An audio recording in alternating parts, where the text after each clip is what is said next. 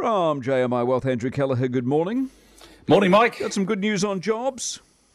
I have got some good news on jobs. I just quickly, you just mentioned the ruble, and I thought I'd just quickly point out 53.28 is the current ruble mm-hmm. against the US dollar. Hasn't been there since 2015. It's the strongest it's been right. for like seven years. Exactly. Look at yeah, yeah, lots of data floating around this week. We're hoping it provides us some clarity on uh, where various US economies are going. So locally, yeah, we uh, currently, Mike, we get sort of major employment or, or labour market numbers on a quarterly basis. We get household labour force survey, labour cost index, quarterly employment survey. These give us employment, unemployment stats, but it's quarterly, so you only get it four times a year.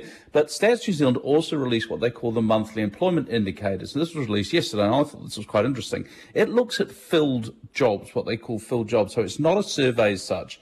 The information comes from IRD filings, and they used this in the weekly numbers during the pandemic to keep a sort of closer eye on the changes and developments in the labour market. Now, jobs growth, as measured by filled jobs, did bounce back in May. It lifted 0.3%. Now this is a monthly number, remember. So you've had you had two months of declines in February and March. And if you think back, that coincides with the low growth or the negative growth that we saw in the first quarter. But since then, so in April and May, you've had a 0.5% lift in April and a 0.3% lift in May. So we know that while you know consumer and business sentiment is shot, the labour market still appears to be tight, still appears to be quite robust. So I would agree with the sentiment out there that this sort of pressure in the jobs market will correspondingly, it'll keep pressure on wages and inflation, and that in turn keeps pressure on the Reserve Bank of New Zealand in the short term. So you've got two months of gains infill jobs April and May, so it leads to sort of speculation about whether or not we do get that growth rebound yeah. in the second quarter. Now, why was it slow early in the year where you still had COVID mucking up all the all data and everything else? So last couple of months, um, those jobs are broad based across all industries, so could see a little bit of a bounce in growth in the second quarter. Speaking of a bounce, uh, it's back consumer confidence in Australia as well. Well, it sort of looks like it. This is one of these fake. Well, this is fake news, Mike. So my interest was piqued when I saw this headline. So Australian consumer confidence is improving. Yes, it's improving. It's up 3.7 percent.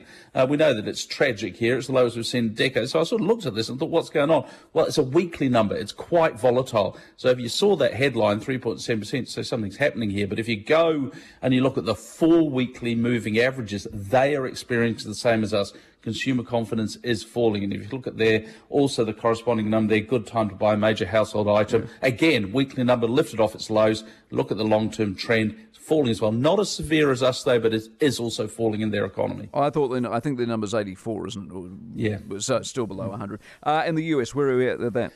Yeah, I told you this week that there's heaps of second tier data that's been released in the US this week, and it's important because we're trying to get a handle on, on sort of which force wins. You know, too much inflation, the Federal Reserve keeps the pressure on the cash rate. Slowing economy, though, that leans against that, but we so we don't need the high cash rate. But if the economy slows too much, then company earnings suffer. So this is the tightrope we're walking in many places. So, so far this week, durable goods orders lifted 0.7% positive, pending home sales plus 0.7%. That's positive. But Dallas Federal Reserve, they reported weaker manufacturing activity. Overnight, we're seeing share markets a little bit weaker. They had a consumer confidence report over there. It is also falling in the US. It was 106.4 previously. It's down to 98.7. They've got home price growth. That's uh, that's falling slightly. So what we're highlighting here, Mike, is how difficult it's going to be to sort of thread the needle to engineer a soft landing to balance sort of controlling inflation against slowing growth. So at the moment, it's still it's mixed this week. So we haven't got a clear picture just yet. Give me the numbers. Right, the Dow Jones 31,141 down 297 points or 0.95%. S&P 500 3847 down 52, 1.3%. The Nasdaq has been hit 273 points, uh, down about 2.4%, 11,250. But overnight, the FTSE 100 7323 up 65, uh, about 0.66 of a percent. Shanghai Composite, oh sorry, the Nikkei 27,049 up 178 points. Shanghai Composite 3409 up 30. 0.89%. And on the Australasian markets yesterday, the Aussies gained 58 points, 0.86%, 6763. And the NZX 50 gained 21 points, over 11,000, 11,018, about 0.2%. Kiwi dollar a bit weaker this morning, 0.6253 against the US.